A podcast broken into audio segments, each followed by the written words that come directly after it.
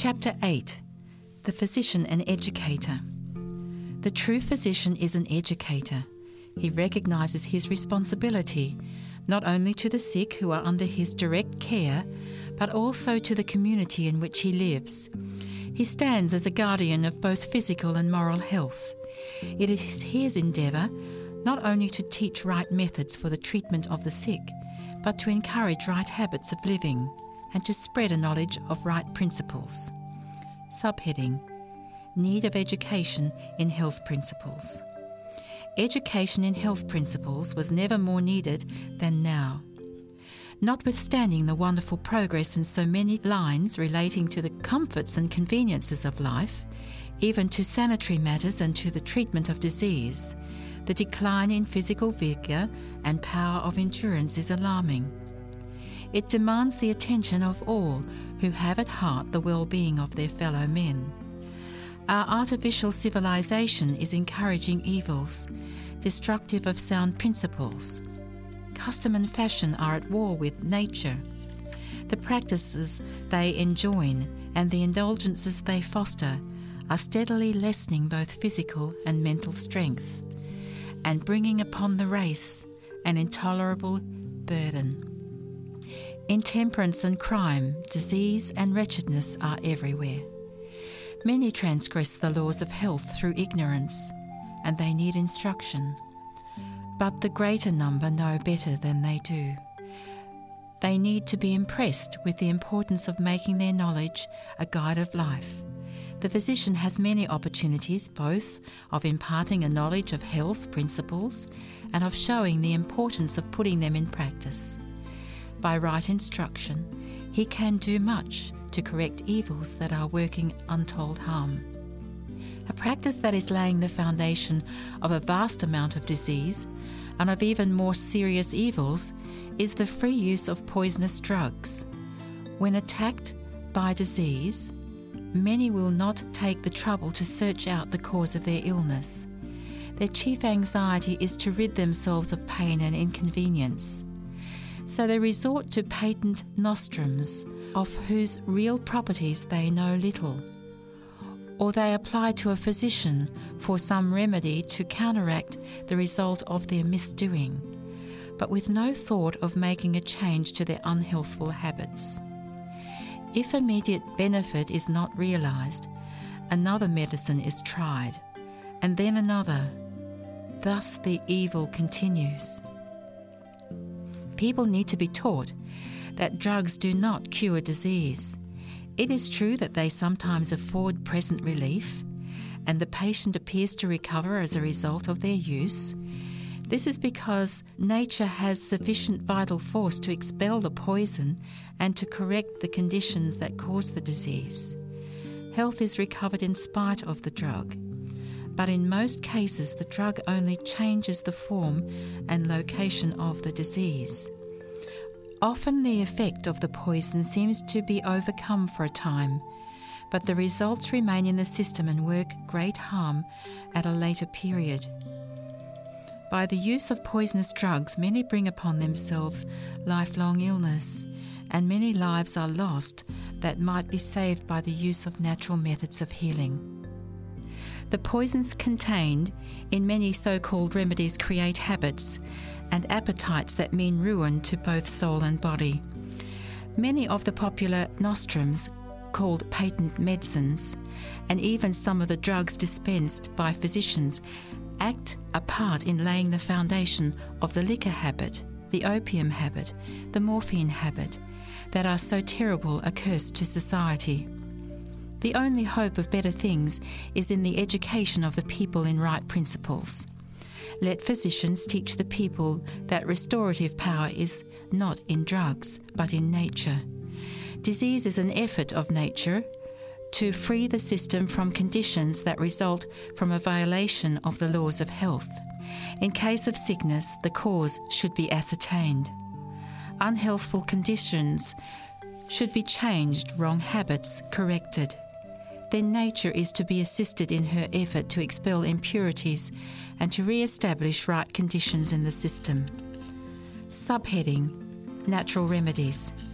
Pure air, sunlight, abstemiousness, rest, exercise, proper diet, the use of water, trust in divine power. These are the true remedies. Every person should have a knowledge of nature's remedial agencies and how to apply them. It is essential both to understand the principles involved in the treatment of the sick and to have a practical training that will enable one rightly to use this knowledge. The use of natural remedies requires an amount of care and effort that many are not willing to give. Nature's process of healing and upbuilding is gradual, and to the impatient, it seems slow. The surrender of hurtful indulgences requires sacrifice, but in the end, it will be found that nature, untrammeled, does her work wisely and well. Those who persevere in obedience to her laws will reap the reward in health of body and health of mind. Too little attention is generally given to the preservation of health. It is far better to prevent disease than to know how to treat it when contracted. It is the duty of every person, for his own sake and for the sake of humanity, to inform himself in regards to the laws of life and conscientiously to obey them. All need to become acquainted with the most wonderful of all organisms, the human body. They should understand the functions of the various organs and the dependence of one upon the other for the healthy action of all. They should study the influence of the mind upon the body and the body upon the mind and the laws by which they are governed. Subheading Training for Life's Conflict. We cannot be too often reminded that health does not depend on chance. It is a result of obedience to law. This is recognized by the contestants in athletic games and trials of strength. These men make the most careful preparation. They submit to thorough training and strict discipline. Every physical habit is carefully regulated. They know that neglect, excess, or carelessness, which weakens or cripples any organ or function of the body, would ensure defeat. How much more important is such carefulness to ensure success in the conflict of life?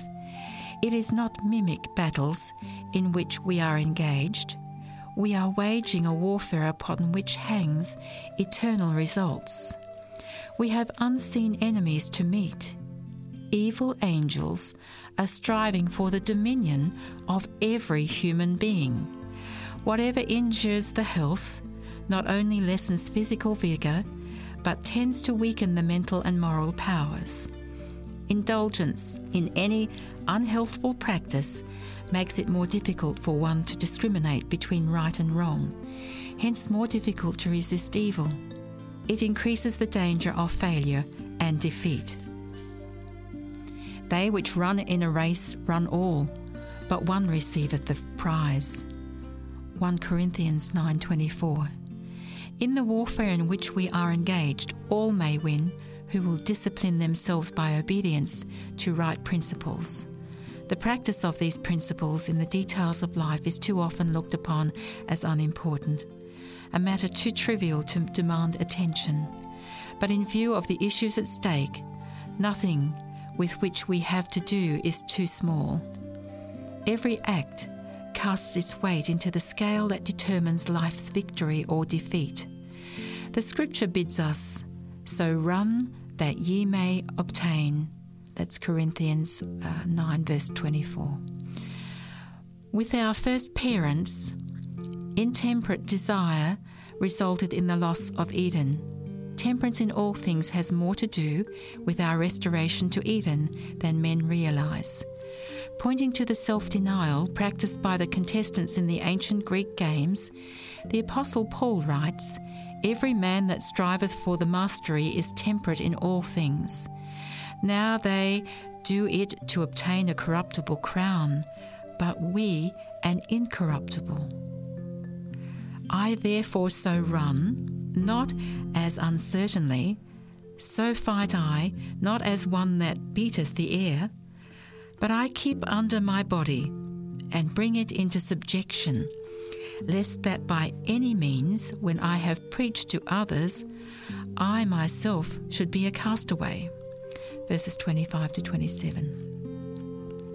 The progress of reform depends upon a clear recognition of fundamental truth.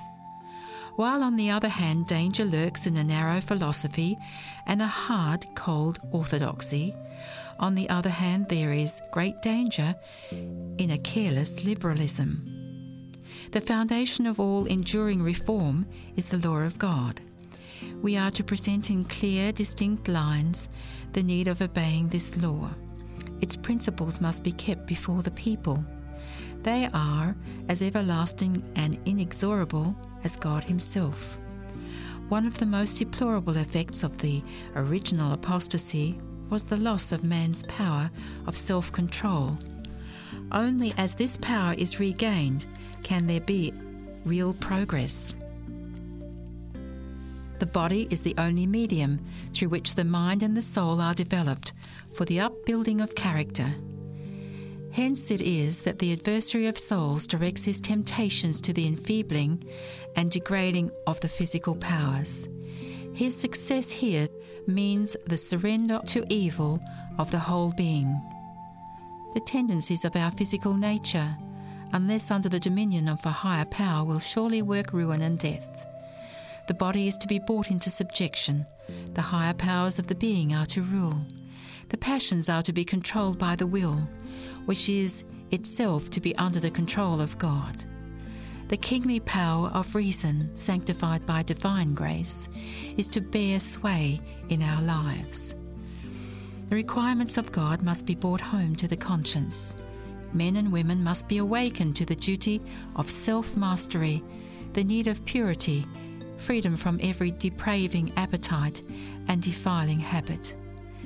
They need to be impressed with the fact that all their powers of mind and body are the gift of God and are to be preserved in the best possible condition for His service.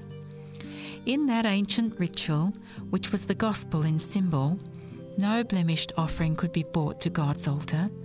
The sacrifice that was to represent Christ must be spotless.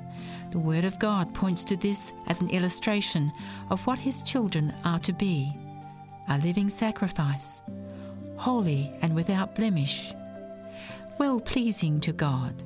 Romans 12 verse 1. And then Ephesians 5:27. Apart from divine power, no genuine reform can be effected. Human barriers against natural and cultivated tendencies are but as the sandbank against the torrent. Not until the life of Christ becomes a vitalizing power in our lives can we resist the temptations that assail us from within and from without. Christ came to this world and lived the law of God, that man might have perfect mastery over the natural inclinations which corrupt the soul. The physician of the soul and body, he gives victory over warring lusts. He has provided every facility that man may possess completeness of character. When one surrenders to Christ, the mind is brought under the control of the law. But it is the royal law which proclaims liberty to every captive. By becoming one with Christ, man is made free. Subjection to the will of Christ means restoration to perfect manhood. Obedience to God is liberty from the thraldom of sin, deliverance from human passion and impulse. Man may stand conqueror of himself, conqueror of his own inclinations, conqueror of principalities and powers, and of the rulers of the darkness of this world, and of the spiritual wickedness in high places. Ephesians 6:12. In no place is such instruction as this more needed, and nowhere will it be productive of greater good than in the home. Parents have to do with the very foundation of habit and character the reformatory movement must begin in presenting to them the principles of the law of God as bearing upon both physical and moral health. Show that obedience to God's word is our only safeguard against the evils that are sweeping the world to destruction. Make plain the responsibility of parents, not only for themselves but for their children. They are giving to their children an example, either of obedience or of transgression. By their example and teaching, the destiny of their households is decided. The children will be what their parents make them if parents could be led to trace the result of their action and could see how, by their example and teaching, they perpetuate and increase the power of sin or the power of righteousness, a change would certainly be made. Many would turn away from tradition and custom and accept the divine principles of life. Subheading Power of Example.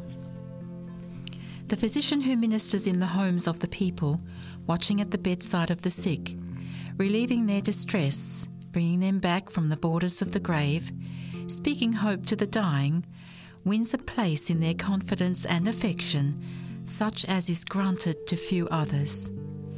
Not even to the minister of the gospel are committed possibilities so great or an influence so far reaching. The physician's example, no less, than his teaching should be a positive power on the right side. The cause of reform calls for men and women whose life practice is an illustration of self control. It is our practice of the principles we inculcate that gives them weight. The world needs a practical demonstration of what the grace of God can do in restoring to human beings their lost kingship giving them mastery of themselves. There is nothing that the world needs so much as the knowledge of the gospel's saving power revealed in Christ like lives.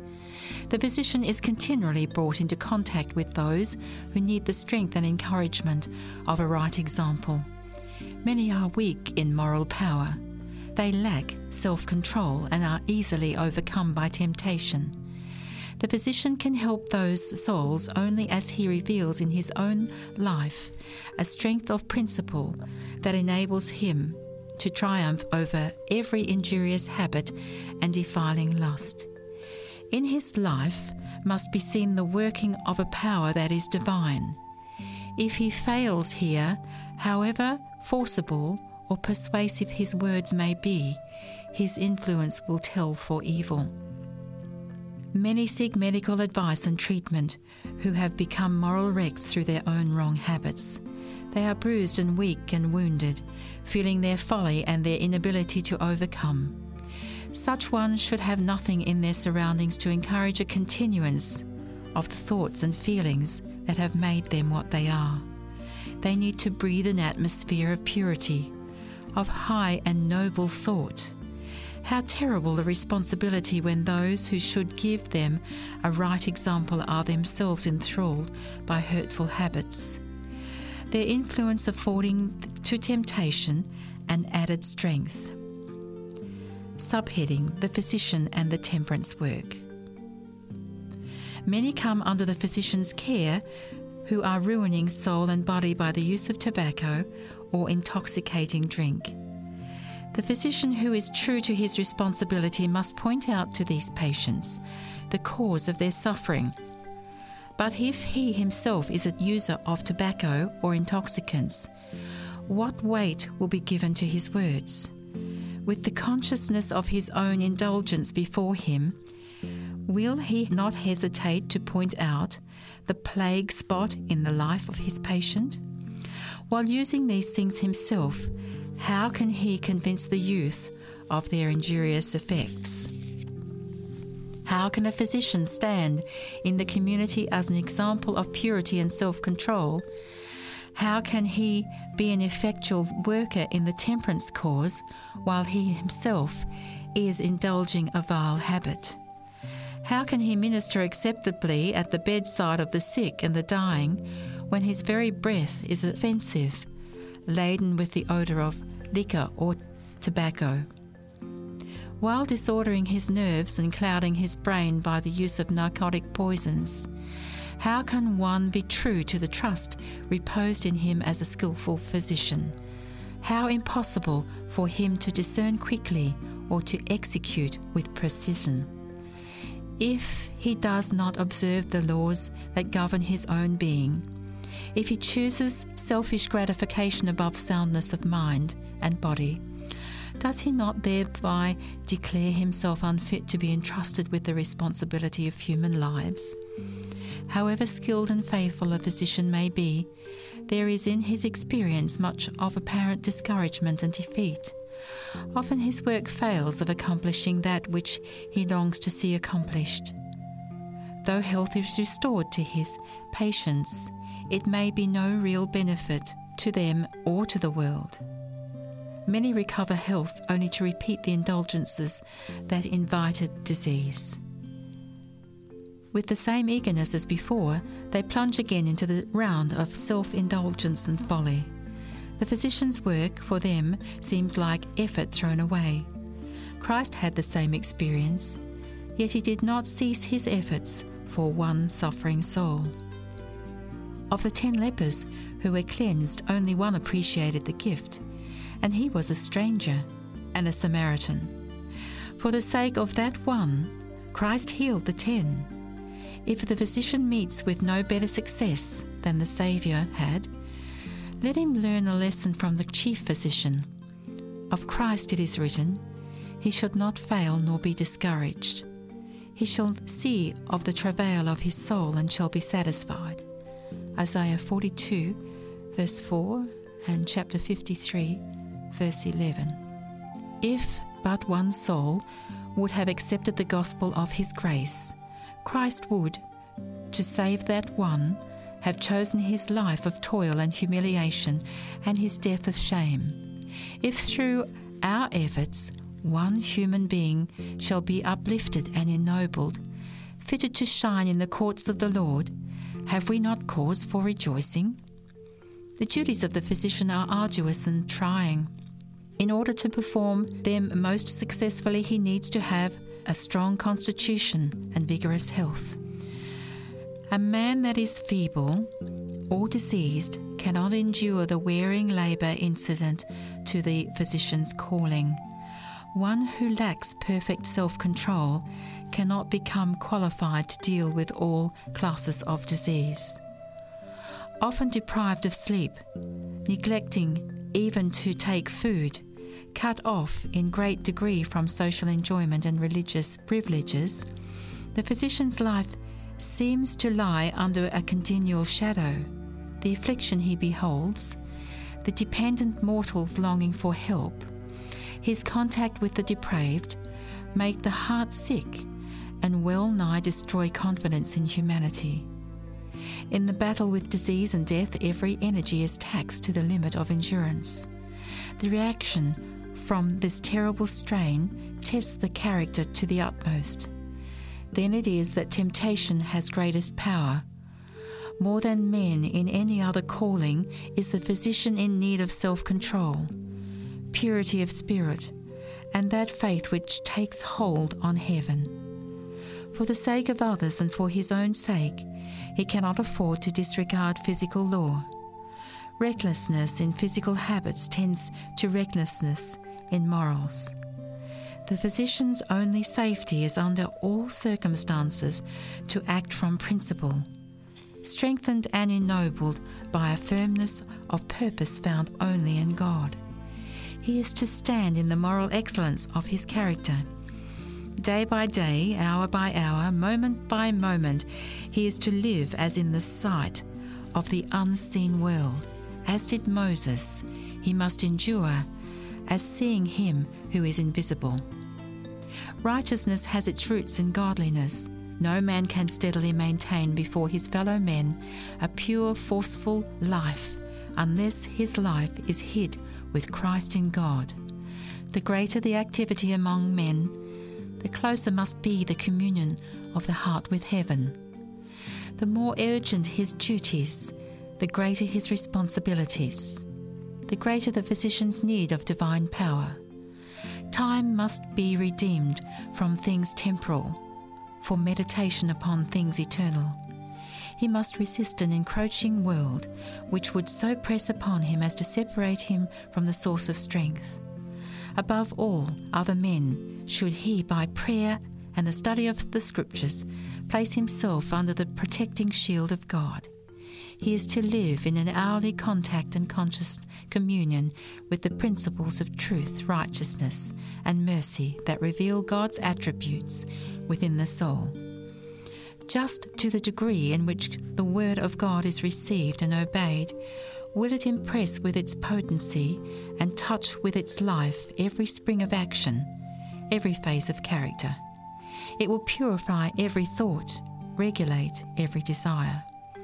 Those who make God's word their trust will quit themselves like men and be strong.